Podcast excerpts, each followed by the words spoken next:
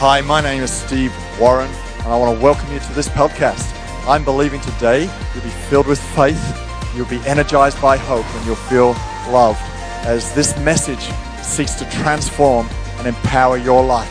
God bless you as you listen to this. Gandalf is gone. He shaved his beard. The wonderful. Hey, well, it's Next Step Sunday. It's Lisby's birthday. I mean, it doesn't get much better, does it? Everyone congratulates me. I don't know why. I had nothing to do with it. I get it if you congratulate me on my kid's birthday. I had everything to do with that. That is my fault that we've got kids. But uh, you needn't congratulate me on Lisby's birthday. It's okay. Congratulate her parents. I'm not old enough to be her father, but the privilege of being her husband. She's an amazing woman. Hey, uh, last Sunday, how good was that? Five by five. We had 15 different preachers preaching across three different services. And they were all absolutely amazing. Or the te- I've, I've managed to catch up with 10 of them. I've listened to 10 of them so far. Uh, I'll listen to the rest, but um, I was, I was in London with one of our churches there, and as I was at the airport on the way back, I had a call with Lisby, and she was raving about every one of you. If, if any of you, some of you here, you were incredible. And uh, it's just a thrill. I find it a thrill to devote my life to helping push people over a line. That is, push people out of their comfort zone. So that's what today's about. Ready for it? Uh, my job is is uh, to help take you from where you're at and get you to where uh, God wants you to be next. Uh, and, and if it ever feels like it's a little bit of a push or a lead, it's only because we know, all of us need somebody else to help us get to a good place we know we want to be at, even if right now we don't feel ready. So get ready. Uh, the card in your seat, every one of us, I want us to fill that out by uh, the end of today uh, we're all going to take a step together. If you're visiting us today, uh, that's cool. Just uh, take it in. You're probably already enjoying it, uh, which is good. I've not met too many who don't say it doesn't feel like home on the first Sunday they come. And uh, that's, that's exciting. My title of the message is uh, Life Has to Be Experienced. Life has to be experienced. There are some things that you cannot describe. You've just got to experience it. And uh, I, I have been on a plane going somewhere four times out of the eight, last eight days. And uh, planes journeys can get very familiar. You've all been on one.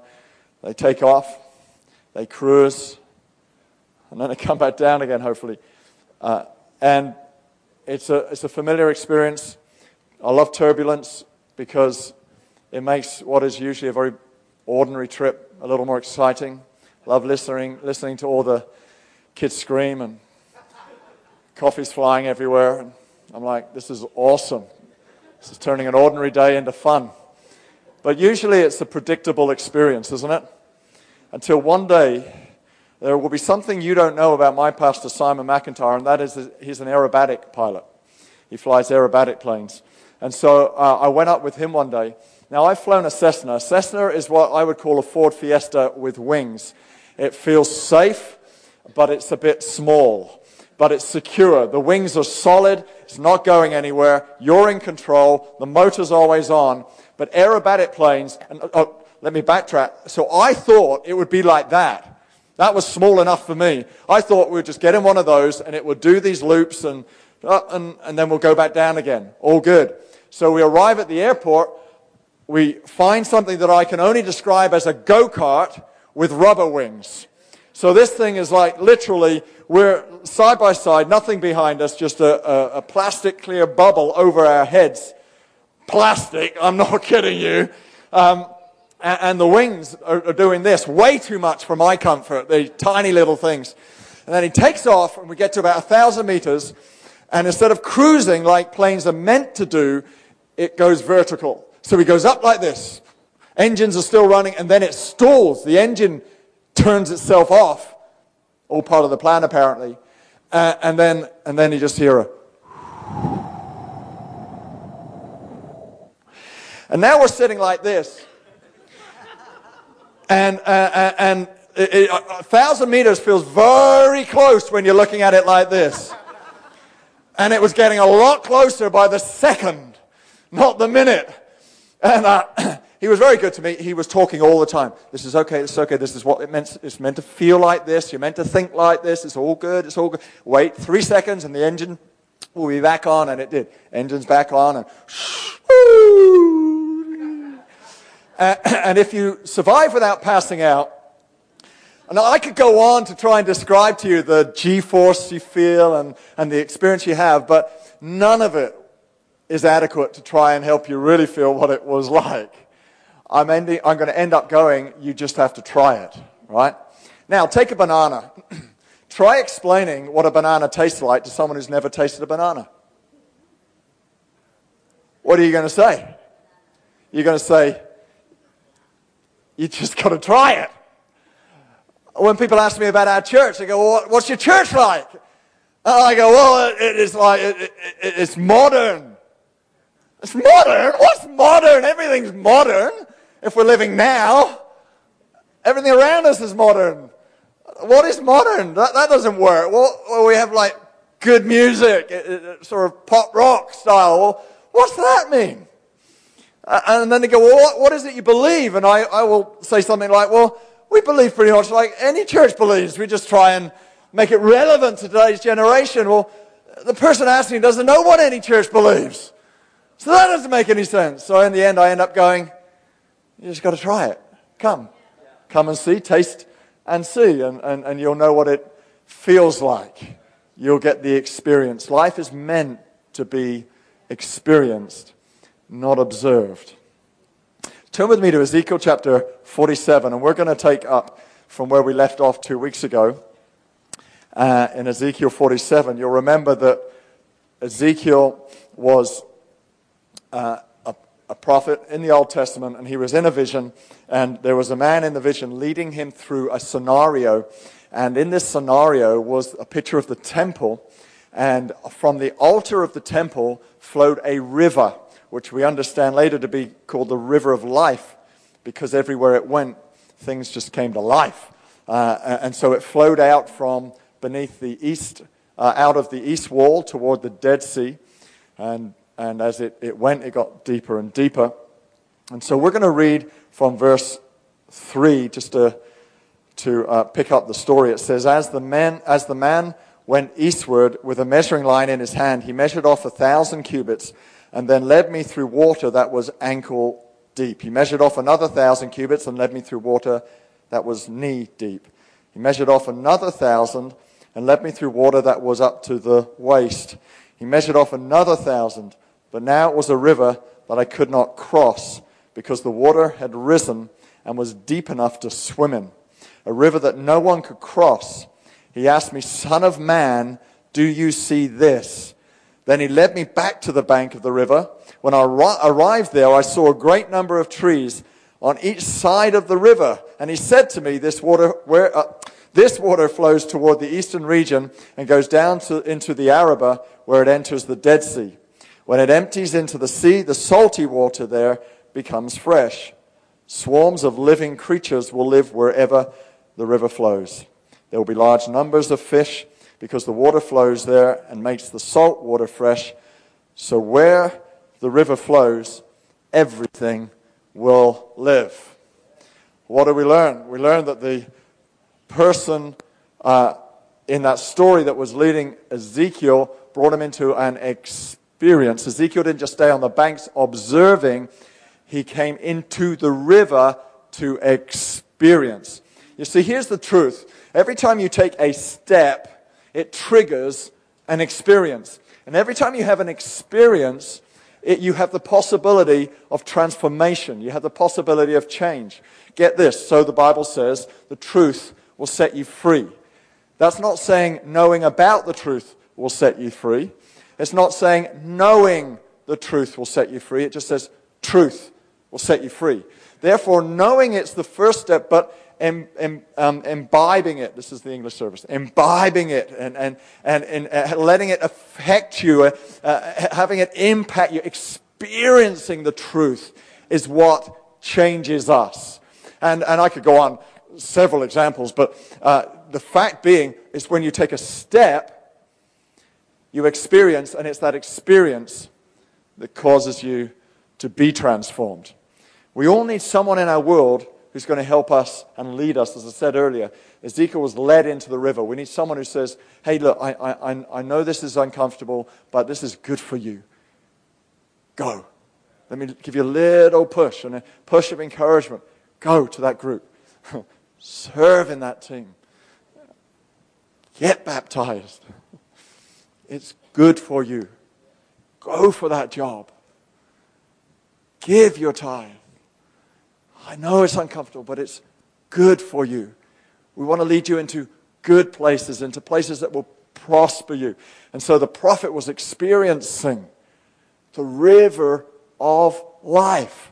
This isn't an observation uh, um, faith. It's not about one man entertaining and everyone else observing. I'm not an entertainer. There are people way better at entertaining than me. I'm just like you. I have my own struggles that I have to bring to God. I, I, have my own things that I have to pray about. I have my own sort of motivations to need to go to faith, just like you. And I'll encourage you to get over yours if you encourage me to get over mine. It's sort of like meant to be a two-way traffic. I'm your leader, not your priest. I, I cannot stand between you and God and do your business for you. You are a royal priesthood. You are a holy person. You are a, a person of God. You, you have the Holy Spirit in, in you so you can directly commune with the Father. It is meant to be like that. It's always meant to be like that, but we never seem to get it. We never have seemed to get it quick enough. The Israelites never got it. They just leaned on a man of God. They leaned on a prophet. They leaned on a building. If we go to this building and bring our sacrifices, we'll be okay. But God was never content with being contained in a building. The temple was never his idea. The temple was man's idea. They were copying other religions that had their temple and their little idol in there. Now they're going, well, if we have a temple and put our God in there, only we don't know how to put God in there, so we'll put a box in there with a, a, a with the, the, um, the Torah in it and, and, a, and a walking stick of Aaron's that did some miracle. If we put it in there, maybe that would represent our God. It was never God's idea to have a temple. God will never be contained in a house. Our God is out there already working in the lives of people. That's His job. He's already tapping on the hearts of people in apartments right around our city. We think we've got to do it all, and there is something we need to do, but He's already out there working and, and being uncontained and, and flowing. And, and He's got a job for us to do by jumping into that. You see, here's, here's the point. It's not about one person, it's about every person. It's not about any one of us, it's about all of us. Anybody here part of the all of us? Do you have an anybody? If you're an anybody, then you're part of the everybody. If you're an everybody, God loves you. You're here on purpose. He's got a plan for you. Turn with me to Acts chapter 2, because I just want to prove this to you. Acts chapter 2, and here we have uh, Luke, the writer of Acts, quoting a prophecy from Joel, which is challenging this very premise that it's not about one person, it's about everyone. He says this In the last days, God says, I will pour out my spirit on all people. Your sons and daughters will prophesy. Your men, young men will see visions. Your old men will dream dreams. Even on my servants, both men and women, I will pour out my spirit in these days and they will prophesy. And everyone, verse 21, who calls on the name of the Lord will be saved. Everyone say everyone. On, he will pour out his spirit on all people. That's all of us.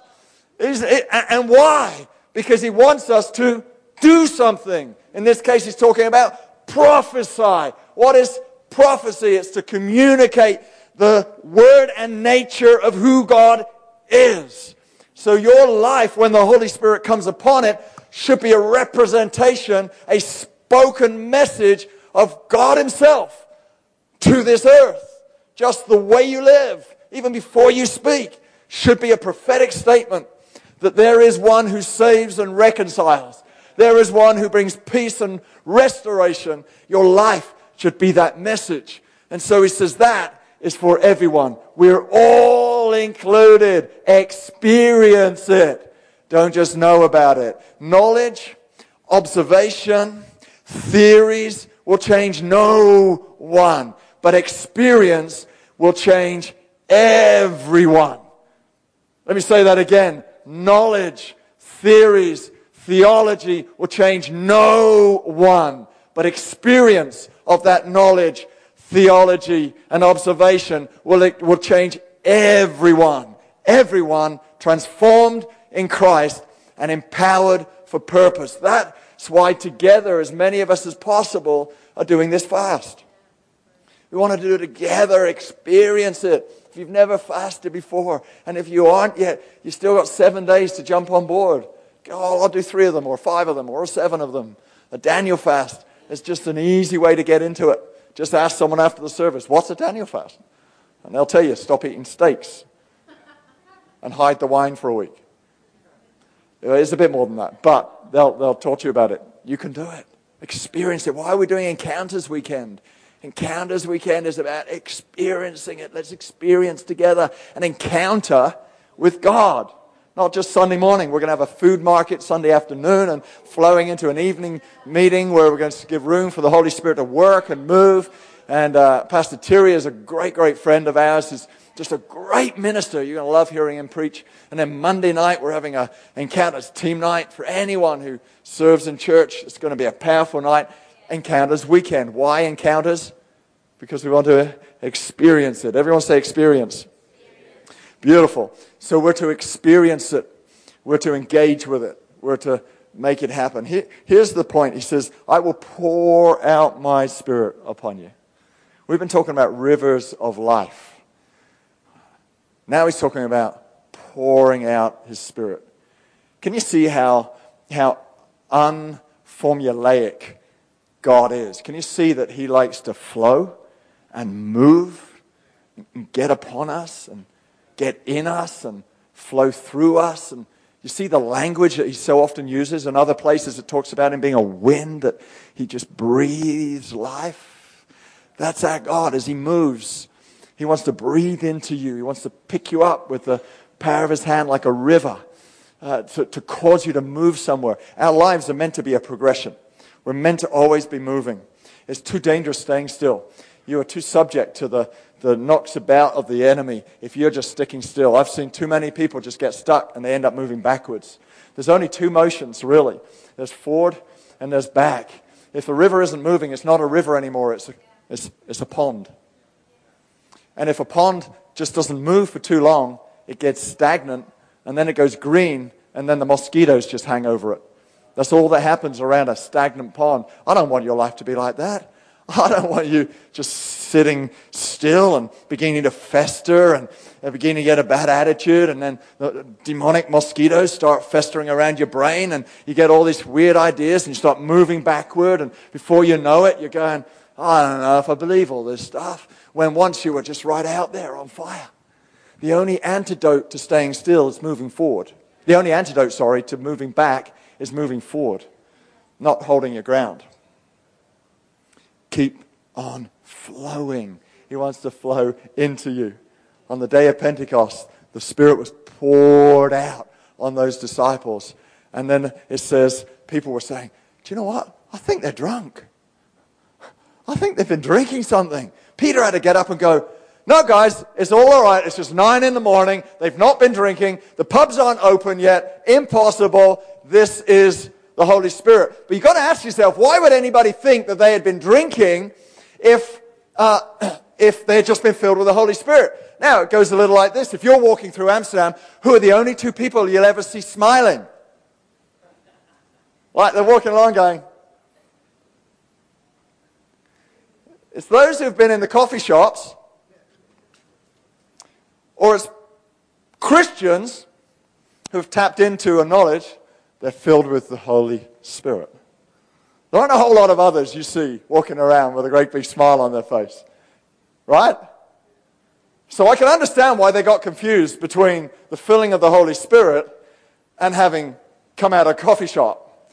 That, that would be an understandable confusion. And so Peter, if it was me today, I'd have to go up and go, oh, it's all right, guys, the coffee shops aren't open. It's not what you think it is. It's the Holy Spirit. But that's the point. When you allow the Holy Spirit to get upon your life, He unleashes something. I used to be so serious before I got filled with the Holy Spirit. And then something began to happen. I started to loosen up. I started to become the prankster in the gang. I began to find humor in everything. In fact, I've, I've created a whole new definition of dad's jokes. It's called Dad is the joke. My kids don't just laugh at my jokes now. They sort of, I think, feels like it. They just laugh at me. That's all right. As long as there's fun and laughter in the home. Isn't it cool to have a good old laugh? I had my group on Monday. I got a leaders group. Um, and uh, I was trying to get through this brilliant training on this amazing material. Uh, but every five minutes, the guys just start laughing. They find something funny. Uh, and or, I, I could either get offended by it or I could just laugh with it, which is what I choose to do. I'm going, all right, this is funny, obviously funny. Good. Beautiful. But what do you do when you're amongst people that you enjoy? What do you do when you're in a circle that you find pleasure with and, or feel secure with? You want to laugh. When was the last time you gave a good old belly laugh? When was the last time that you were in a room of people that you just enjoyed time with? When was the last time that you so uh, you laughed because you felt the joy of knowing God's purpose for your life. I sometimes stop and I just smile when I think about God's purpose for our lives. I can't help but get excited. If you're not in a group, I've got to tell you, you've got to get into a group. It will be the place you laugh. It'll be a place you, you do life with. If you're not in a team, the teams make Sundays fun. They spice up your experience of church. I hear people say sometimes, well, you know, maybe I'd miss out. I wouldn't be able to be in the service if I was serving the kids. No, that's not true. I've never found that serving, I love that story from Raymond. I've never found that serving steals from my life. I find it always adds to my life. Oh, I'm too busy to go to a group. For starters, never say that. That's so judgmental. What you're saying is, I'm more busy than you. Please, that's not very gracious. It's not very kind. Zip. Uh, who says you're more busy than anybody else? Apparently, by the language and popularity of that word, everyone's busy nowadays. But remember, uh, busyness is a is an accumulation of your own choices. No one's made you busy. So why don't you reprioritize? Get to a group. Go to a group. And I'll tell you what, when I go to my group, I have such a great night. I feel like a night has not been stolen from me. I feel like a night has been given to me. I feel like God has added to my time, not taken to my time. I find I wake up in the morning with ideas that solve problems in minutes, which would have taken hours. I find I get inspiration for messages that I'd spend a whole day over that, that just start dropping into my mind in an hour. I find that I find I'm more productive by being as much as I can in a service. I find that the pouring out of the revelation and the power of the Holy Spirit is much more tangible when I'm with you all than when I'm on my own. So where do I want to be? I want to be with you. Here on a Sunday, maybe your next step is to say, I will be in church every week. Or I need to get baptized. Now here's the deal. It took me seven years to get baptized. I knew about baptism. I knew the Bible inside and out about baptism. I knew believers get baptized when they decide to believe, not because my parents have decided it. And I know believers' baptism is not a sprinkling on the head, it's a it's a full immersion. That's what the word means itself. Uh, uh, but I fought against it. I had all these excuses because my parents took me to, took, took me to church when I was a baby, did the sprinkling thing. That wasn't my choice. Nowhere in the Bible will you read that. I know those churches have all those sort of logical explanations, but those logical explanations are incorrect. The Bible says, believe and be baptized. It's, but that's only knowledge to you until it happens. I gave in seven years later, and it was one of the steps that transformed my life. What transformed my life? The knowledge of baptism or the experience of baptism?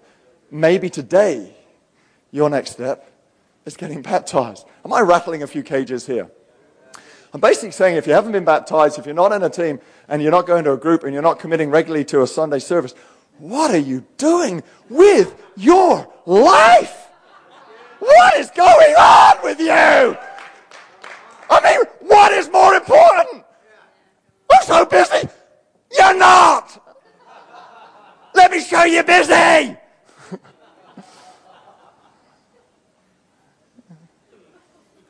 You're just not reprioritizing. You can do better than that. You know you're better than that. You know you can rise to the challenge. Don't sit in your dark place thinking your excuses are legit when they're not. The man led him into the river, and he was very kind. Not like me, not like I've just been. He said, he said, he led him into the river and he took him to the shallow end first. Isn't that so kind? I feel like I'm dumping you in the deep end. I feel like you're like my four year old. I'm taking to the swimming lessons for the first time and I'm finding the end that's two meters and I'm dropping you in. no, this man in Ezekiel led him to the shallow end. The water came up to his ankles. What is that for you today? For me, many years ago, that was joining a group just after we got married. And in that group, most of the people were older than us, but that was good for us at that time when we just got married. It was, they were an encouragement to us. I felt my soul was fed every time I went to that group. They believed in us. Uh, that was my, one of my first steps. What, what, what is your first step? What, what could be your first step today? We're not, not asking you to do anything too uncomfortable or too impossible. But maybe you've been in the shallows and you've been there too long and you got stuck and you need to take the next step. I remember the first time I ever prayed a prayer out loud in a group. I was terrified. I thought everyone would think my prayer was pathetic. I couldn't remember enough words because, you know, when you first pray, you memorize it all first, don't you, in your head? Like, I couldn't remember enough words to say a prayer that was long enough to be holy enough. I was, I'm like, oh no, what, where was I going again? I don't know. But eventually it came out. It came out. Oh, I felt so good. Later, you sort of crucify yourself afterwards for a bit. Oh, I should have said that. I should. Oh, I wonder what people thought. But I did it. It was another step. What's your next step? Eventually, the water got so deep they had to swim. For some of you today, you know you've got to jump into the deep. For some of you, you know this is your moment. Maybe God's calling you to take up a leadership thing, or maybe there's a next step in your career. This doesn't happen too many times in your life, but there are some times in your life you just got to jump into the deep. Just got to do that thing. It's going to be a bit radical. We have over 20 people who serve in our office completely voluntary. They took that jump I'm going to give a whole day of my week every week. I've got one or two people who give two whole days of their time voluntary to make all this happen too. That's astounding. We're not asking you to do that unless you want to, unless you're ready to, but that's what I call a jump into the deep. But what is your next step? Come on, join the experience. There's no world class soccer team on earth that spends all their week in the classroom and then go on, goes on the pitch at the weekend and gets no feedback afterwards from the coach. Now, they may spend 10% of their time in the classroom. They spend most of their week out on training on the pitch. They're out there experiencing, improving, training. The coach is cheering them on and adjusting them and giving feedback. See, when you're in a group, when you're in a team, that's where you start to get shaped and molded and encouraged, and people speaking into your life, and you begin to work out your gift. And I've had so many people say to me, I'm doing so well in my career because all I do is what I've been shown at church. And their careers have accelerated. Kid, I'm not kidding you. I've had so many people say that. You will be shaped for your life. And you will sit back and you will laugh one day going, can't believe how good this is. Smile on your face, going, such joy in knowing the great purpose of God. But you only know it when you begin to take a step. We say it like this serve and discover your purpose. Join a group, and you'll grow in your freedom.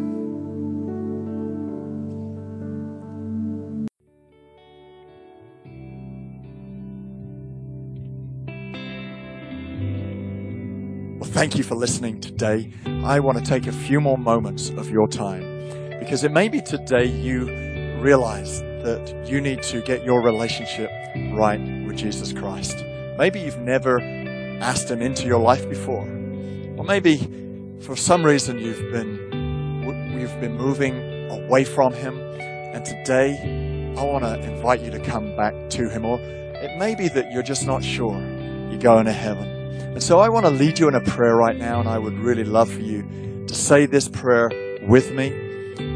And then, straight after this prayer, I would love you to do something for me. But hey, let's pray right now.